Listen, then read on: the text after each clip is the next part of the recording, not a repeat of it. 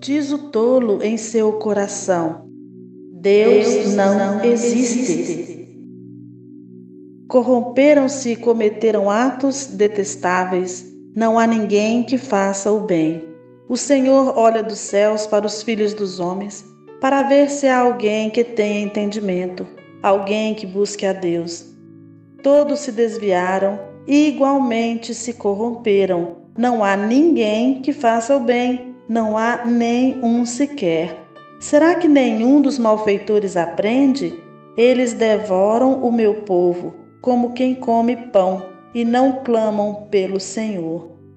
Olhem, estão tomados de pavor, pois Deus está presente no meio dos justos. Vocês, malfeitores, frustram os planos dos pobres, mas o refúgio deles é o Senhor.